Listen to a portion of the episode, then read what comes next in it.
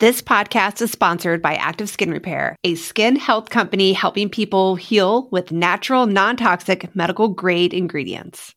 So, Brie, I remember this one time I was in a bike race around Tucson and uh, I wasn't paying attention. We were riding down Fourth Avenue and there's railroad tracks, like streetcar tracks, and my bike's tire like went and wedged in to the railroad tracks no. and I totally fell down and just like skinned my hands, everything. Ugh. I had nothing with me, nothing at all. And it's that times where you want a first aid product and you have nothing. And active skin repair utilizes a molecule called hypochlorous acid. When applied to the skin, the molecule works by mimicking the natural immune response to cleanse, soothe irritation, reduce inflammation, and support healing. I've used it on my son's mosquito bites, and I wish I would have had it the time I totally scraped up my hands. Oh, I hear you. Like whenever I go paddleboarding, kayaking, I'm always trying to find something that is like an all in one that I can take with me. And active skin repair could be used like that. It can be used to treat cuts, scrapes, burns, sunburns, rashes, and other types of skin damage. It's also safe and non toxic, which makes it suitable for all skin types, all parts of the body, like eczema and acne prone skin, all of that. With over 500,000 happy customers, thousands of five star reviews, and ingredients so safe and clean they can be used from the youngest member of the family to the oldest, you now have one simple solution for all of your family's skin health needs. Visit www.activeskinrepair.com to learn more about active skin repair and to get 20% off your order. Use code no guilt.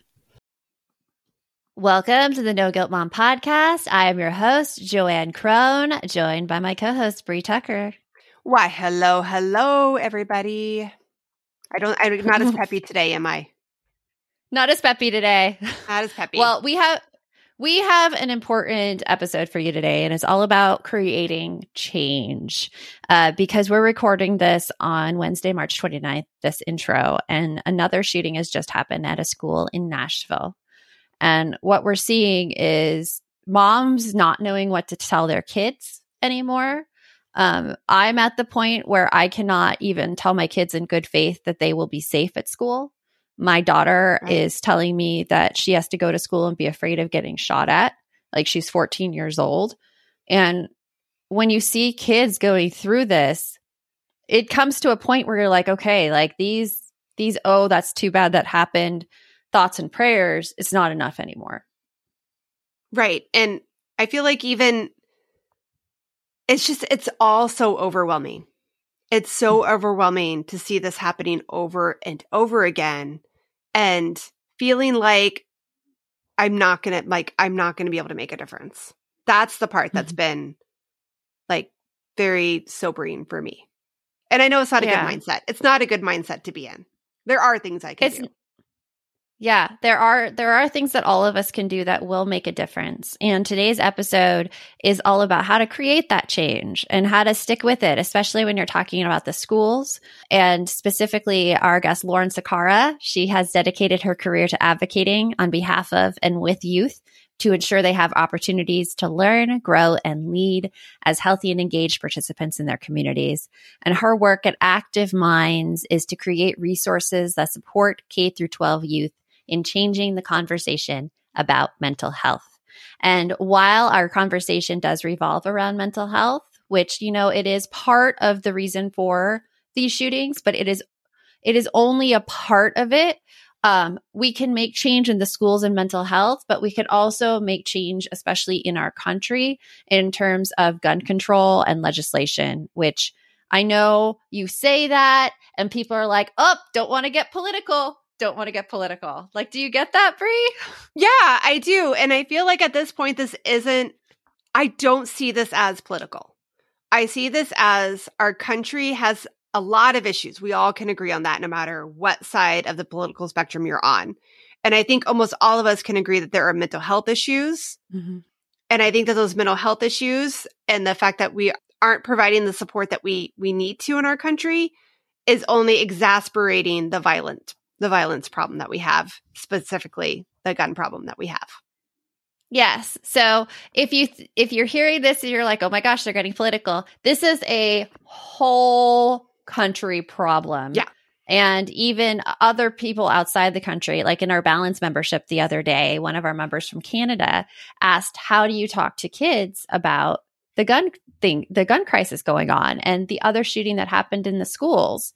And my advice to them was, uh, in my line of thinking, I want to be the one that my kids get the information from first because there's so much misinformation out there, especially among kids, that I want to give them a, a really good overview, objective of the situation. And so I recommend talking to them. And I talked to my kids about this one and I said, Oh my gosh, there was another school shooting.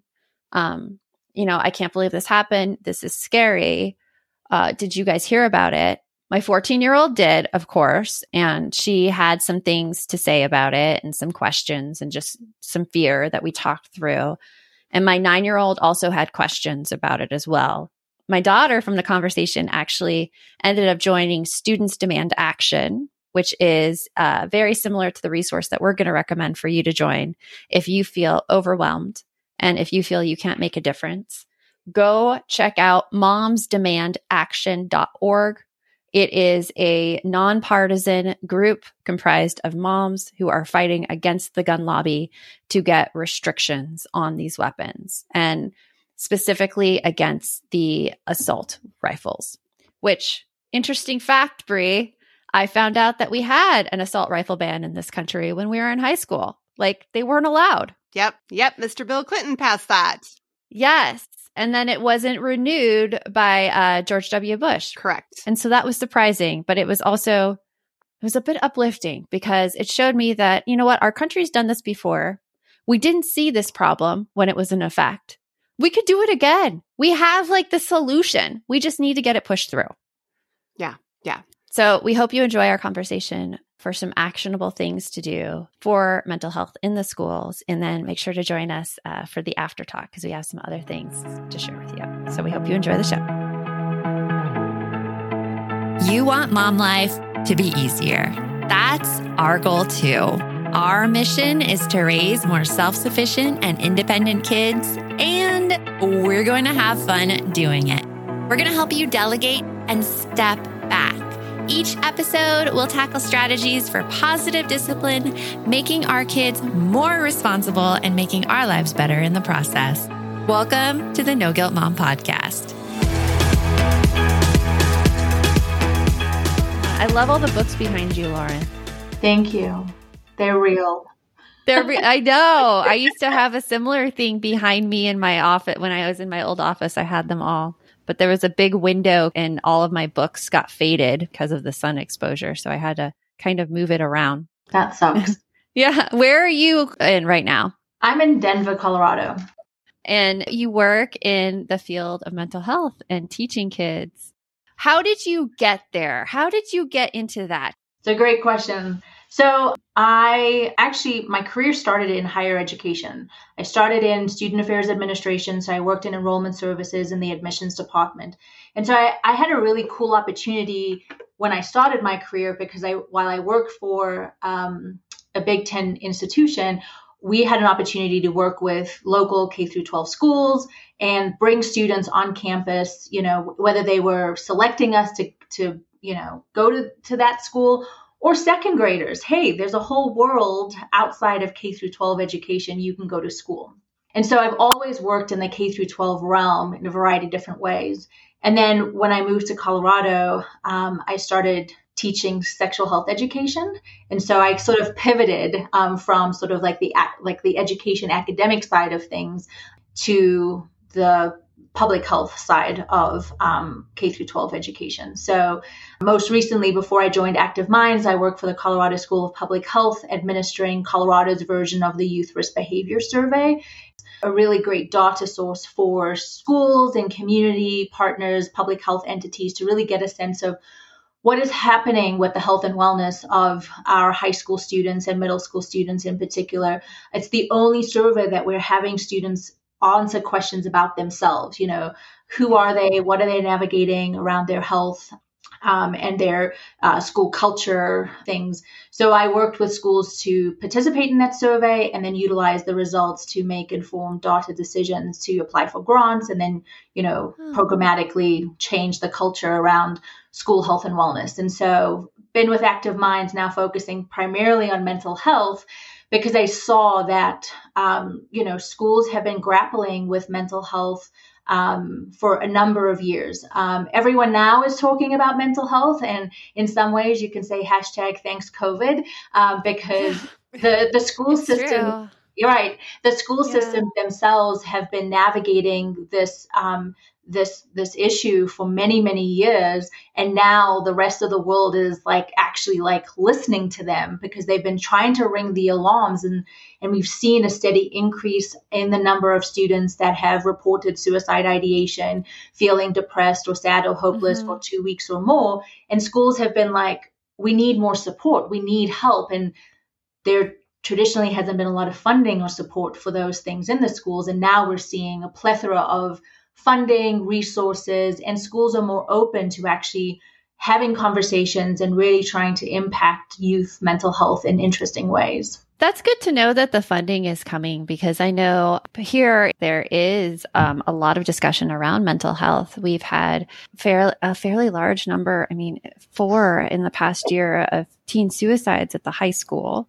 Mm-hmm. And it, it, it's scary. It's scary being a parent of a high schooler and hearing that that goes on and not exactly knowing that there's anything in place in the schools to counteract that. And so I I come to it being just completely scared out of my wits for my my daughter, always monitoring like stress levels and things like that. Um and wondering like how we can help and how we could get that info to our kids. So what have what have you seen that is really impactful to do for kids? Like one thing that you've seen for mental health?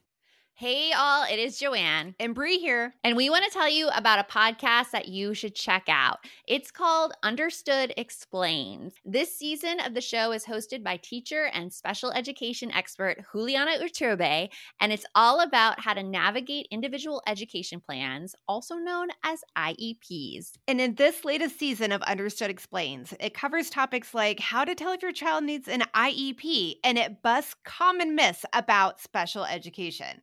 We actually just listened to the episode IEPs Does My Child Need an IEP? And here is what we loved about it. I loved that it was so digestible. Like it was such a short episode, and all of the topics, which could be really confusing to parents, were easily explained. And I loved how they gave great concrete examples because you know how much I love me a good example. They explained what kind of services and supports you could actually see on a child's IEP or individual education plan. And they explained those acronyms. That nothing drives me more crazy than when there's acronyms and I don't get it. I don't know what it stands for. They took the time to explain everything in so much detail and to cover concerns that a lot of families have about special ed services. To listen to Understood Explains, search for Understood Explains in your podcast app. That's Understood Explains, or just click on the link in our show notes.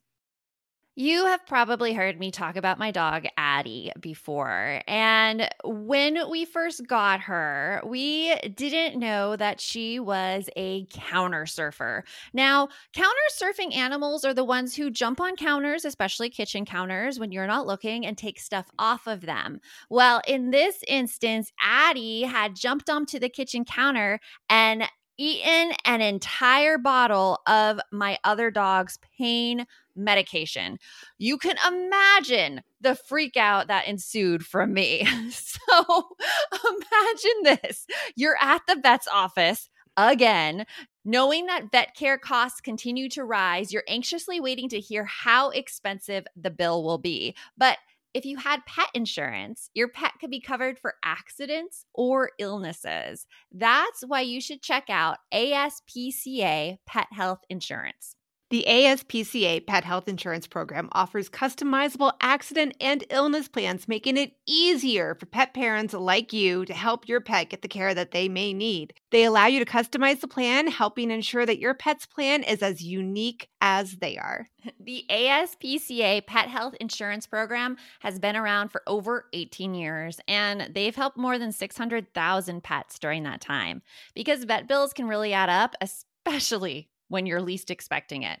It's simple. Use their app to submit a claim, and you'll receive reimbursement for eligible vet bills directly into your bank account. To explore coverage, visit aspcapetinsurance.com slash no guilt. That's aspcapetinsurance.com slash no guilt. Again, that's aspcapetinsurance.com slash no guilt. This is a paid advertisement. Insurance is underwritten by either Independence American Insurance Company or United States Fire Insurance Company and produced by PTZ Insurance Agency Limited. The ASPCA is not an insurer and is not engaged in the business of insurance. I think just talking about mental health, you know, Active Minds is all about changing the culture, the, the conversation about mental health. And so I think when we as adults shy away from having conversations about mental health and sharing about our own mental health with our students and the youth in our lives, we're part of the problem. So okay. young people know that they have mental health, just like they have physical health, and they want to talk about it. They, you know, we have destigmatized it from a youth perspective, but not from sort of an adult perspective just yet. We're, we're getting there. it's really yeah. not destigmatized yet. Exactly. So I think, you know, um, using everyday language and, and the tools just to have conversations um, on the daily is is a, a good step to take. Whether you have an elementary school student or a high school student, um, you know, talk about mental health.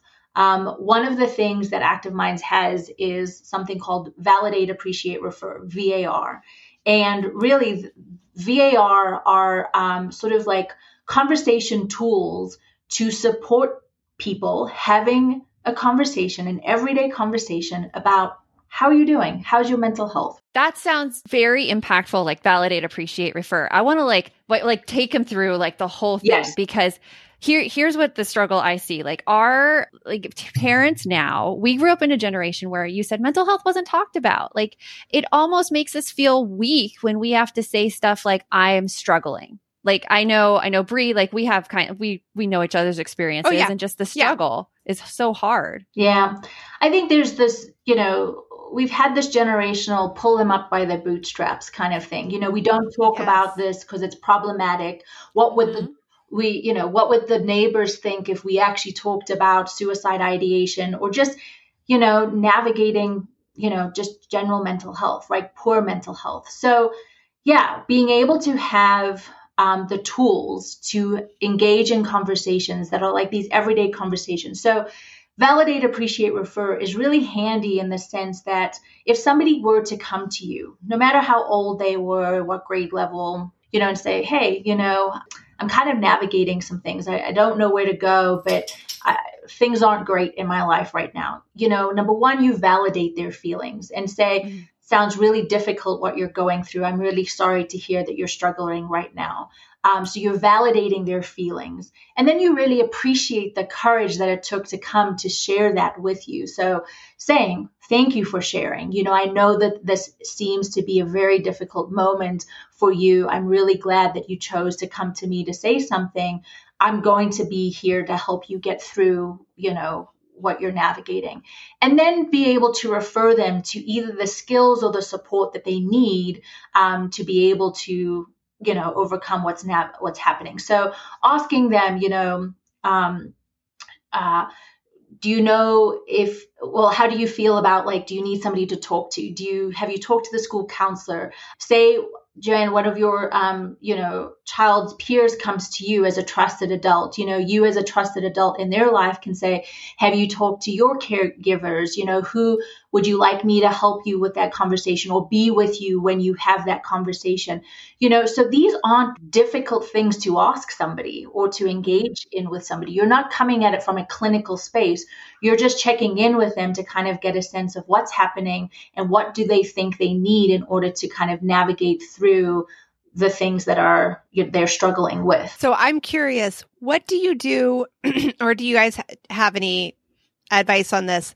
So obviously we know we just talked about the stigma of mental health and everything. Some kiddos are still there for whatever reason. Like maybe one parent is super open to mental health and the other is very not. And you've got a kiddo that is showing signs of stress. You can see it that they're having their mental health struggles, but every time you try to ask them to talk about it, they say, I don't want to talk about it. No, I don't want to go to anybody. No, I just, just leave me alone. And you just keep seeing it culminate larger and larger as a parent. That's super scary. And, and you feel kind of like helpless. Like, where do you even go next with something like that? That's a great question. I think it's a it's a tough one, right? Because yeah, right? you can see what is happening and you don't want to break confidentiality, but I think that's where you have to go and have a conversation say, "Look, I see that you are struggling. I see that you aren't ready to talk. I know you want to don't want to talk to me, but are you going to harm yourself and are you going to harm somebody else? So I think you have to have that like the bravery to ask those questions very pointedly because that's what right. you want to ensure that they don't do, right? And it, and they may not be at that level of suicide ideation, but I think it is it's, it's worth having that conversation and asking them point blank, do have you thought about harming yourself right? And then from then say if they they say a lie i don't know or if, if the answer is yes then you're going to have to say i i think we need to go and and get support. And and whether it be we need to tell your parents or we need to tell your school counselor you're going to have to just have that hard conversation um, it kind of bite the bullet and just go. That's a hard leap to take because I think a lot of parents think um, still under the assumption that if you talk about suicide, it makes it more likely to happen, and that's totally not the case. And bringing it out into the open like that is is difficult for many parents. Yeah. Is there anything you suggest to other than bite the bullet, but anything that parents can do as well to support or get them to that place where asking that that question about harming yourself? Yeah, I think um, you know, if you live in a, a school community that has a parent teacher association or if your school has a parent accountability team or school wellness team you know find out what kinds of resources those entities have for parents and caregivers.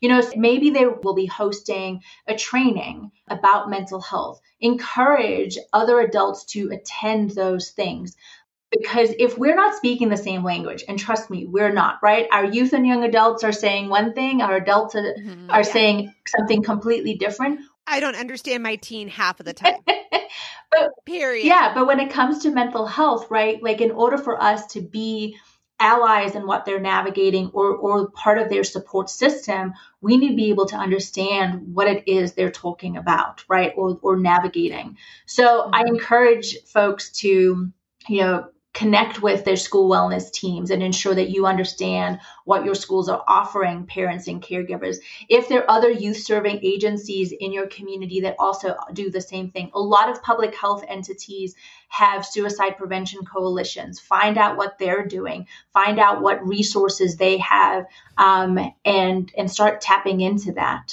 It's it's interesting because like we, I was recently involved with a coalition that tried to get more of this in the schools, and it is so hard. Like it is so hard in districts because some of the districts don't even want to acknowledge that this is happening. And there was a recent comment about our district in particular, how they're really concerned about home property valuation if they admit that there is an issue with mental health in their schools, which is obscene, obscene to me.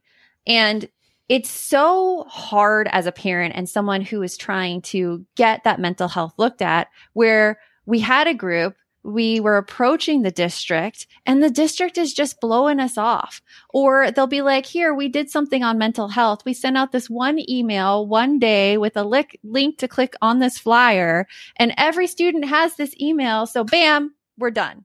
So I think the cool thing about Active Minds, we are not from top down. We're from the bottom up in the sense that we equip stu- students to poke the holes and to move the needle because you're right districts are inundated with so many different things right mm-hmm. and everything is based on academic testing right? Like mm-hmm. if you if you aren't performing well, like schools will put their heads in the stands. Yeah. Gotta be A level school. Exactly.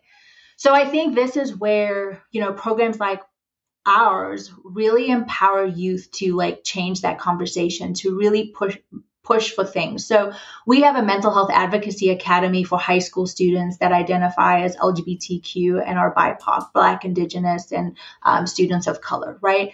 And so we know that those communities are are um, highly impacted and experience the highest health disparities and poor mental health outcomes. So when we are able to equip those youth with the tools to actually advocate for systematic change in their schools, that's where the magic happens. So I will say we have to ensure that when you have a coalition are youth part of that coalition? Are they mm-hmm. at the seat being decision makers alongside adults? Because some school mm-hmm. districts do a great job of that and some don't do a good job of that. Are you overwhelmed by the things that get in the way of you doing what you want to do? Are you looking for ways to simplify life to better align with your values? Do you want to create space in your schedule so you have room for more of the good stuff? Play, joy, relationships, gratitude, and more? If you answered yes to any of these questions, I invite you to check out Edit Your Life, a podcast to help you edit the unnecessary from your life so you have more room to enjoy the awesome. Through episodes with me, Christine Koh, and a range of super smart, compassionate, and thoughtful guests, you'll come away with big picture insights and practical ways to declutter your home, schedule, and mental space without getting bogged down by perfection. I have always believed that small moments and actions matter tremendously. My goal is to help you find agency and space in your life through doable baby steps that will leave you feeling accomplished instead of overwhelmed. Check out Edit Your Life wherever you enjoy your podcasts. Well, hey there, busy mama. Are you looking for ways to make your life easier, your home less chaotic, and at the same time add more joy to your life? My name is Deanna Yates, and I'm the host of Wannabe Clutter Free a podcast all about letting go of the stuff we don't need in our lives so that we can focus on what truly matters. Don't worry, I'm not going to tell you to throw it all away or make you feel guilty about keeping something you love, no matter how many other people don't quite understand it. But I will give you practical and, more importantly, actionable advice so that you can make progress right away. And you won't just hear it from me, there are amazing guests too. It's like having your bestie in your pocket telling you it's okay to let go of the things that are not serving you and your family in a totally non judgmental way. So join me over on the podcast where we can work on progress over perfection for those of us that want to be clutter free. And it's interesting you bring it up because like our co- the coalition that we had had youth as the center of it, oh. is the high school youth mental well- health like health group and all of these students coming together, like hearing them speak about their experiences um, with mental health and also their experiences bringing their issues to adults, where adults would brush them off or they would go to a school counselor and the school counselor's like, well, you're with your dad this week. So we need to call your dad. And dad's the one who wasn't all for mental health. Mm. Um, and just this lack of understanding about how to to help the kids who who are advocating and who are so who are doing so so tirelessly so bringing like youth and the students into the picture is phenomenal i love that you are all doing that um i th- like is there any way to like get through to the actual adults running the district because when youth come to them and they're brushed off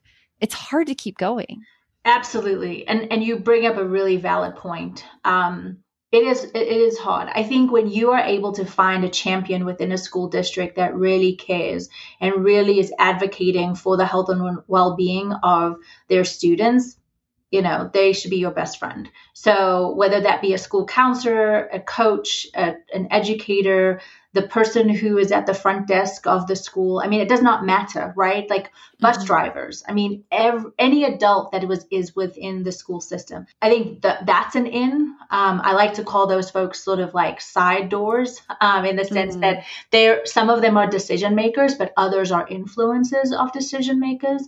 And you know, we we get stuck in that we want to fix things right now but this kinds of stuff takes some time it doesn't just automatically happen you know mm-hmm. at just the snap of a finger so you know coalition building takes a lot of work i think you just have to keep going you know yeah. the more people get involved the louder the noise gets and school boards and administrators won't be able to ignore um, students and parents anymore so I like what you said about it takes some time. It takes some time. And the more noise that you create, the better. Because I think a lot of people, when they go into making this change, they get incredibly frustrated when others don't want to join with them. When like they post something like there's, there's a meeting to discuss it and it's total crickets and nobody shows up. So just knowing that the it's normal. It's normal for it to take time and that the frustration level I would think is normal as well, uh, as well as finding a backdoor because it's hard. It's hard to make change. It is. Um, and I think we have to stick with it. And I think the other thing is with, with our youth, right?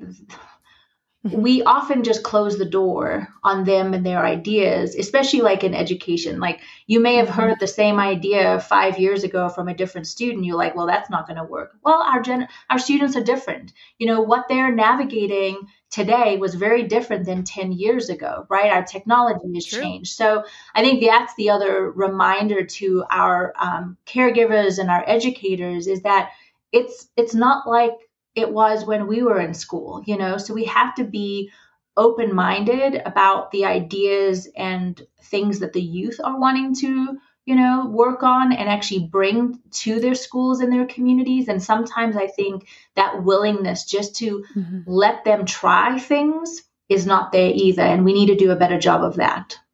I 100% agree with that. The willingness to try new things is scary. It really, really is. And I can see how that's hard in in a district, having worked in a couple of different school districts, like it, in the in that level. Like there's so much data and everything, so everything is so slow moving for change. Yeah, because they need those answers before they even happen. Exactly. But, you know, like I said earlier, you know, I think in some ways the global pandemic has put a spotlight on mental health. So I I think everyone in 2020 was very hypervigilant and focused on on youth mental health. And unfortunately, we've heard from some of our youth that, like, yeah, it was a bunch of air, right? That like now it's yeah. 2022, and it's are they really thinking about it? Some are doing a great job and have continued, you know uh, to the earlier point about funding, you know, we have a shortage of school counselors and school psychologists and social workers in schools. Yeah. The School um, Counseling Association um, really recommends that there is, you know, one counselor to every 250 students.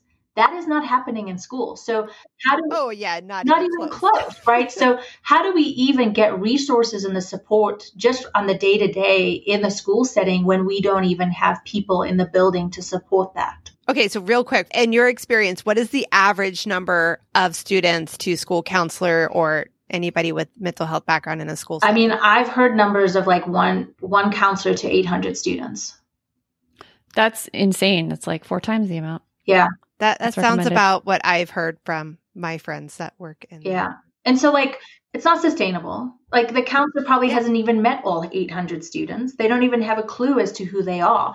So they they're struggling, you know. And with some of the um, COVID cares dollars, you know, schools were hiring more school counselors. But now on the flip side, we don't have enough people going into the field, and we don't have enough people going into the field that fully re- represents the population in our schools. So we don't have enough BIPOC school counselors. We don't have enough LGBT school counselors. And so when our students don't see themselves represented in the school administration and the resources mm-hmm. and adults who are supporting them, they're not going to come to them for support. There, that's a lot of stuff that we need to work on. Yeah. Yeah. Well, what's like the one bit of hope in the situation? Like any bit of change that you've seen in the past few years, Lauren, that gives you hope to that there is change happening? That these students have cool ideas and they are moving the needle. You know, so mm-hmm. A lot of students are very interested in advocating for excused mental health absences. Only about mm-hmm. nine states have um, state policies to support that. So our students are mm-hmm. engaged in that, advocating for new school counselors. So that's the thing that gives me hope. They care. You know, years ago, some administrators were like, youth don't care about their health. Well, you're mm-hmm. wrong. They actually do. We've just never given them a space to talk about it. We have physical health education classes. We don't have a lot of mental health education classes, right? It's one week mm-hmm. in the mm-hmm. grand scheme of their health education curriculum. So when we actually spend a little bit more time and actually listen to them and hear what they're saying, um, they have cool solutions. They know what they're talking about. They have their own lived experiences. They're telling their stories. And it's very, very empowering to like watch them do awesome things and grow as mental health champions. They do. They have quite a spunky little spirit, way more than I did when I was in high school. I, I love to see it. Well, it has been wonderful talking with you, Lauren. And I love to hope that we should place our trust in our kids because they do know what's going on and they know what they need. And we just need to support them. So thank you so much for joining us and being on. Yeah, thanks for having me. So, what I really, really want our listeners to take away from this episode with Lauren um, is that, first of all, mental health is so important to our youth. Mm-hmm. And especially in those really difficult and formative years of junior high and high school, and that we can do better for our kids in the school system by providing more support for them mental health. And, and that can come from listening to our kids. Yeah. Organizing, right? Organizing, getting together. Like, I want to call our school district and have them start a chapter of active minds and get that going there.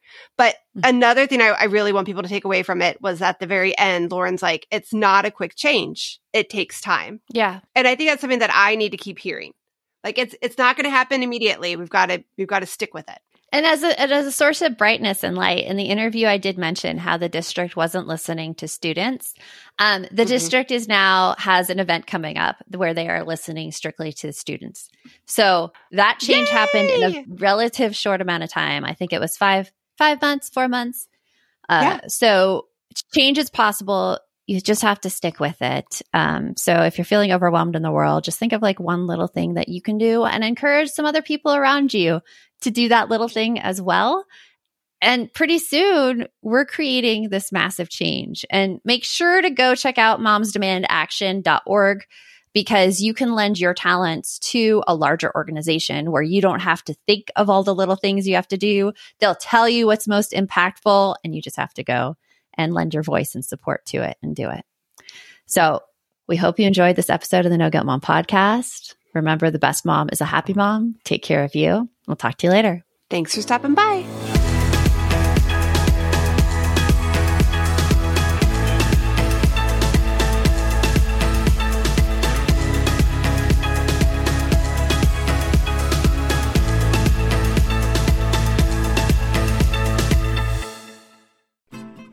I'm Margaret. And I'm Amy. And together we host the podcast, What Fresh Hell Laughing in the Face of Motherhood.